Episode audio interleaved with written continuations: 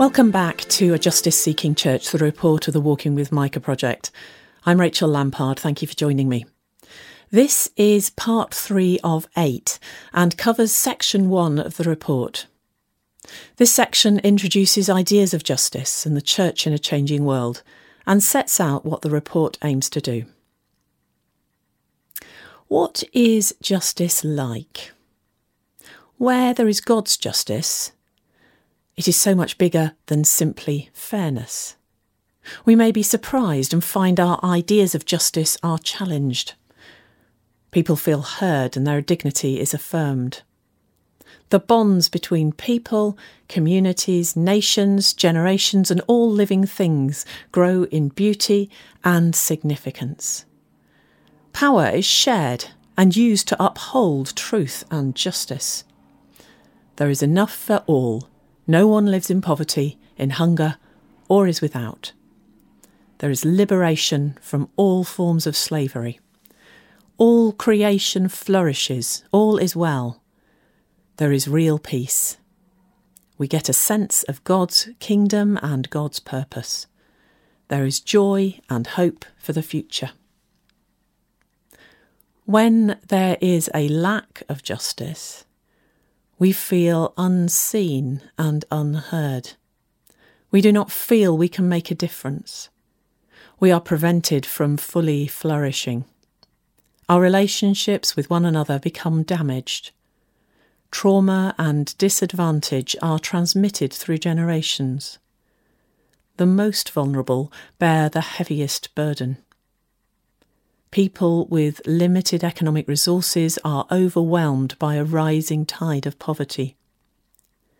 Creation is treated as a commodity to be abused, not treasured.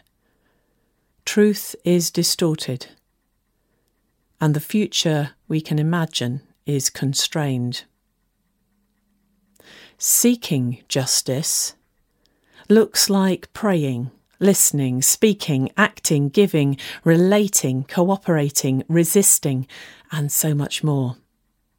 It involves deep attentiveness to people who have experienced injustice. It means allying not only with people like us, but being with everyone who seeks the good of all.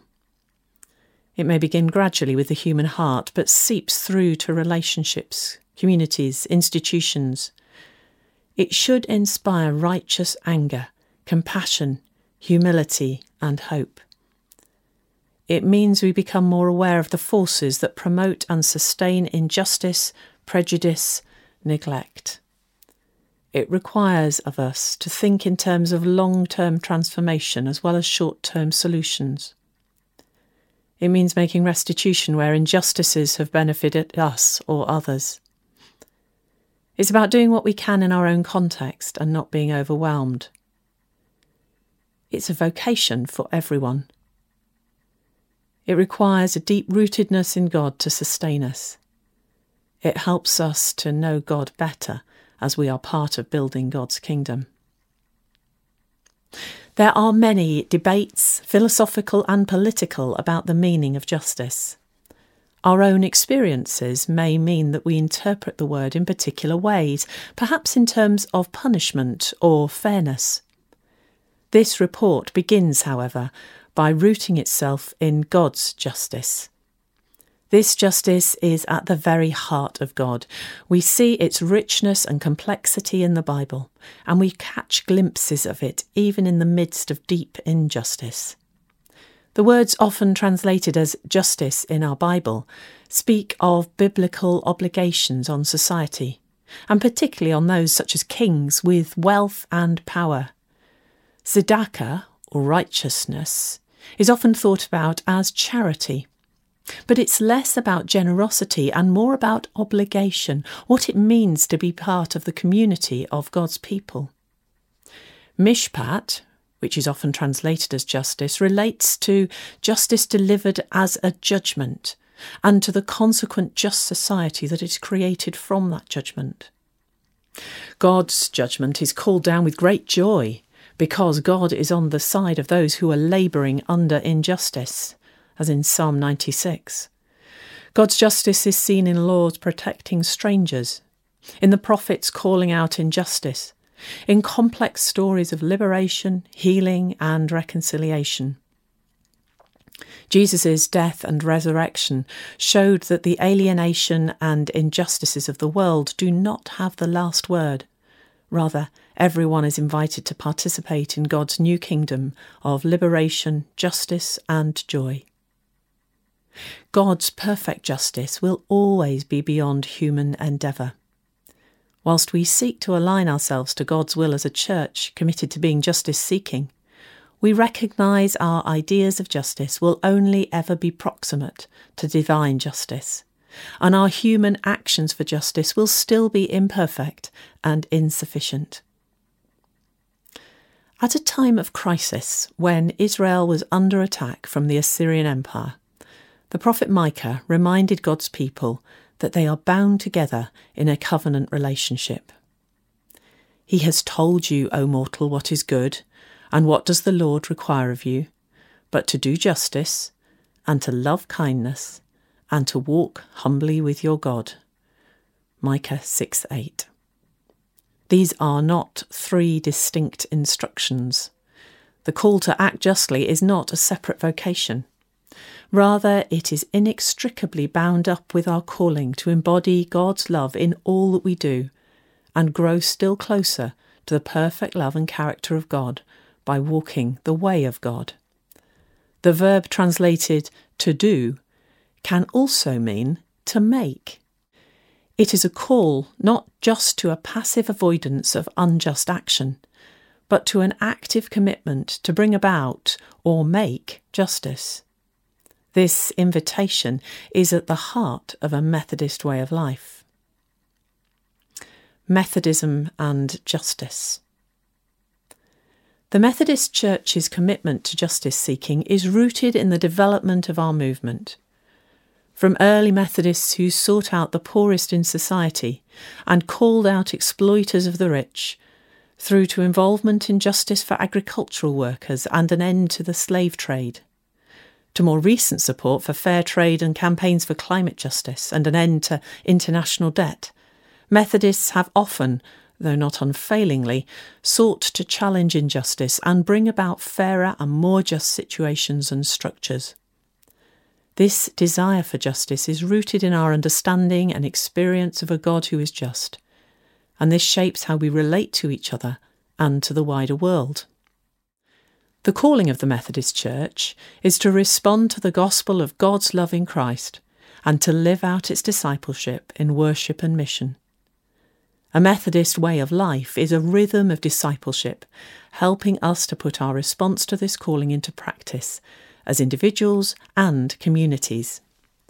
Among the commitments to worship, learning and caring, service, and evangelism, we are encouraged to help people in our communities and beyond to care for creation and all God's gifts, and to challenge injustice. A Methodist way of life embodies our desire to be a growing, inclusive, justice seeking, and evangelistic church. The evangelism and growth strategy, God for All, makes clear that evangelism and justice are intertwined. A God whose character is just will shape the nature of the good news we proclaim. As the Methodist Conference statement called to love and praise said, the gospel has to be both spoken and lived. The gospels show that good news and good works are inseparable, and that to preach the kingdom of God involves a commitment to justice and peace. So, although Christians may differ in their respective commitments to evangelism and social justice, the two tasks belong together. Research shows that children, young people, and young adults in particular are hungry to be part of churches that are justice seeking. Many local churches already offer a just presence in local communities, building compassionate relationships, engaging in partnerships to meet short and longer term needs, and advocating for a world where everyone can flourish. Through God for All, justice is being embedded in new Christian communities. At the same time, we also recognise that we fall short of what God desires for us. Many of us do not have direct contact with people living in poverty and experiencing justice, and we acknowledge that as Methodist people we have not always challenged injustice, and we continue to participate in oppressive structures. Not all people have experienced just practices within our own churches. Experiences of discrimination, as well as failures in safeguarding, have meant that for some people the Methodist Church has not been a place of justice. The Justice, Dignity and Solidarity strategy was agreed by the conference in 2021 with the intention of achieving a profound change in the culture, practices, and attitudes of the Methodist Church. An act of repentance was held by the Methodist Conference a year later, and training and measures to increase inclusion and diversity are being taken up across the connection, along with a deep commitment to safeguarding practices. The Methodist Church's commitment to be justice seeking holds in tension the eternal call to be just with our daily need for repentance for our own injustice Yet, as Martin Johnstone, who led the Church of Scotland's anti poverty work, said, Every failure is not a sign that we will always fail. The road to justice is a long one, but it is one that we will walk alongside others who've walked it for centuries before us. For we believe that the kingdom will come on earth as it has already come in heaven.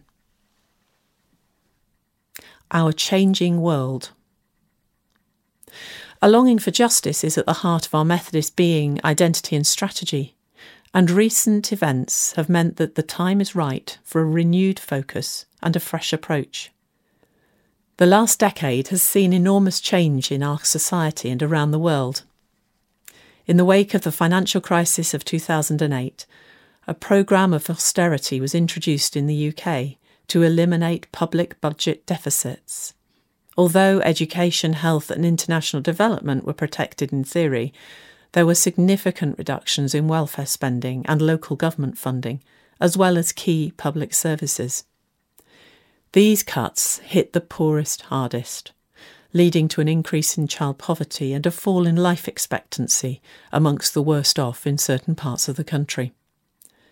The current cost of living crisis is not new for many people but has tipped them over into even deeper catastrophe. Two key political referendums were held in the UK in recent years. The Scottish independence referendum in 2014 resulted in a vote for Scotland to remain part of the UK. The Brexit referendum of 2016 resulted in the UK formally ceasing to be a member state of the EU on the 31st of January 2020. Despite being supposedly decisive votes, both issues remain intensely contested and demonstrate deep fractures and polarisation.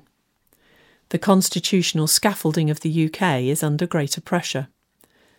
Many people from minority ethnic groups reported an increase in abuse and hate speech after the Brexit vote. Brexit continues to have a particular impact on Northern Ireland and the Republic of Ireland, and negotiations to untangle UK and EU relationships are still continuing. The COVID 19 pandemic resulted in over 200,000 deaths in the UK by the end of 2022. It shone a light on pre existing health inequalities. Mortality was 2.6 times higher in the most deprived than the least deprived areas and highest amongst Bangladeshi, Pakistani, and Black Caribbean groups, and among people with a self reported disability or learning disability. Emergency measures to support incomes and businesses resulted in additional government spending of between 300 and 400 billion pounds. And while inspiring forms of community solidarity were evident during the pandemic, isolation, addiction, domestic violence and mental ill health were also seen to increase. The pandemic, together with Russia's war on Ukraine, added to inflationary pressures and a rise in international energy prices. Significant rises in fuel and food prices have contributed to a widespread cost of living crisis. People are increasingly turning to food banks, and churches and community groups have been running warm, welcome spaces for people unable to afford to eat and heat their homes. The last decade has seen sea level rises and an increase in flooding, heat waves, droughts, and other extreme weather events. The least well off are carrying the biggest impact of the climate crisis. Despite the international agreements made through the UN COP summits, the world is set to emit enough carbon to exceed the 1.5 degrees Celsius global warming target within the next 10 years with the planet's average temperature on a trajectory to, to reach the 2.5 degrees C above pre industrial levels by the end of the century. There is an existential need for more urgent and radical action to tackle the climate crisis, biodiversity loss, and environmental destruction. In East Africa, the worst drought in 40 years has been exacerbated by rocketing global food prices placing 22 million people at risk of starvation. At the end of 2021, the United Nations High Commissioner for Refugees estimated that 89.3 million people were forcibly displaced as a result of persecution, conflict, violence, human rights violations, or events seriously disturbing public order. The war in Ukraine has led to the largest movement of refugees in Europe since the Second World War. This has added pressure to an already struggling international refugee protection system, but has also raised questions about how different groups of refugees are treated. The Me Too movement showed the ongoing injustices of misogyny and violence against women and girls. LGBTQI people still experience discrimination and victimisation. Despite the embedding of, in- of equalities legislation in UK law, racism and race related discrimination and inequalities still impact people's daily lives. The disproportionate impact of COVID 19 on people from black and minority ethnic communities, racist violence in this country and the US, as well as evidence of ongoing systemic problems in policing, education, and maternity care, has shone a light on the need to resist racism in society. Alongside this, there's been an increasing, but not universal, recognition of the need to act on the legacies of slavery and colonialism. Such a description of our times can be overwhelming, as we feel buffeted on every side, witnessing or experiencing great need, injustice, or oppression. Yet we are reminded by Paul, who says, Do not be overcome by evil, but overcome evil with good in Romans 12:21. At a time of such change and great pressures, it is important to take stock, to stand back, and to discern what God is calling us to do. What does this report aim to do? This report offers a framework for the Methodist Church to understand and articulate its call to be justice seeking and to prioritise and collaborate in its responses. It does not offer a definitive position on the social and political issues of the time, nor does it make a claim for a complete Methodist social theology. What it aims to do instead is to deepen our confidence in understanding how the gospel speaks to society in which we now live and offer a focus on how we might respond. This report is for disciples seeking to live a Methodist way of life, as well as those who lead within our church. It seeks to encourage and resource churches in local communities that are longing for justice. It is written with the hope that it will assist our whole connection as we seek to prioritise the use of resources. The report identifies the local church very much as the locus of justice activity and transformation. Whilst individuals, groups in circuits or districts, networks regionally or nationally are also engaged in justice seeking work and are important in bringing about change, they are not the key focus of this report and its recommendations. In order for the work to flourish and for the Methodist Church and its people to remain true to our calling, justice work must remain central to the life of local churches. Individuals will live out their vocation to justice through other places or partnerships, And their involvement in coalitions and collectives enliven the Methodist Church's awareness of justice. But local churches are a microcosm of God's kingdom, a place where dreams of justice can be glimpsed here and now. The kingdom is always bigger than the church, and the church does not need to do everything. But as with vocations to youth work, evangelism, and worship leading, our vocations to justice need to be held within the community of the church to benefit from others' insights, offer holistic discipleship, meet with God in prayer, and enrich our common life. Other reports have noted the challenging circumstances the Methodist Church currently finds itself in, with declining membership, leadership, and resources, a heavy burden of responsibilities, uncertainty over the way forward, and doubt in our own abilities.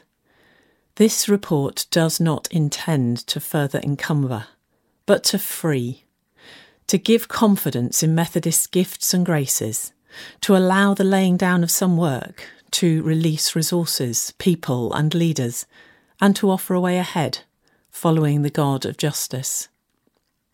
The process behind this report has been rooted in conversations and listening.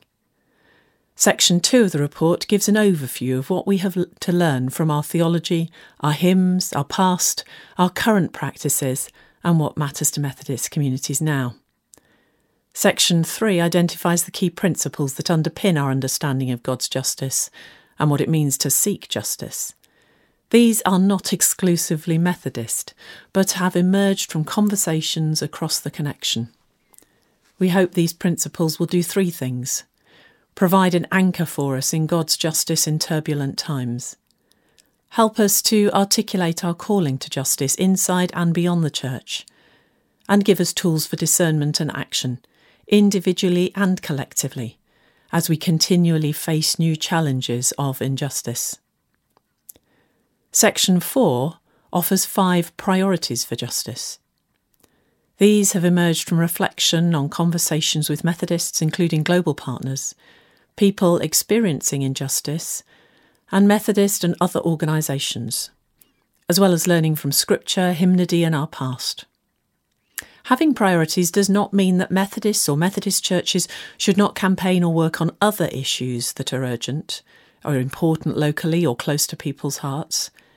Instead, it's an attempt to focus our collective voice and collective resources on a limited number of areas to increase our collective impact, while recognising that we will always seek to work ecumenically and across faiths and wider civil society where we can. Section 5 examines how we participate in transforming the world and sets out some key practices or approaches that will increase our effectiveness in being justice seekers. These involve being with others, being humble in community, using power, seeking transformation, and prayer. These ways of being keep our actions for justice grounded in our faith, staying close both to God and to those who experience injustice. Local churches are often the locus for people's action, and this section of the report suggests ways in which the report can be embedded to help individuals and churches act justly and create synergy with connectionally resourced justice work, as well as other networks, groups, and coalitions. It is recommended that the priorities and, if necessary, the principles and practices be reviewed every five years to ensure that they still meet the needs of the Methodist Church and the world through a transparent participative process. The final section makes recommendations for embedding these proposals in the life of the Methodist Church. This is the end of part three of the podcast. In part four, we introduce the second section of the report, which focuses on listening and learning from our history, our theology, our practice, and what matters to Methodists. Thank you.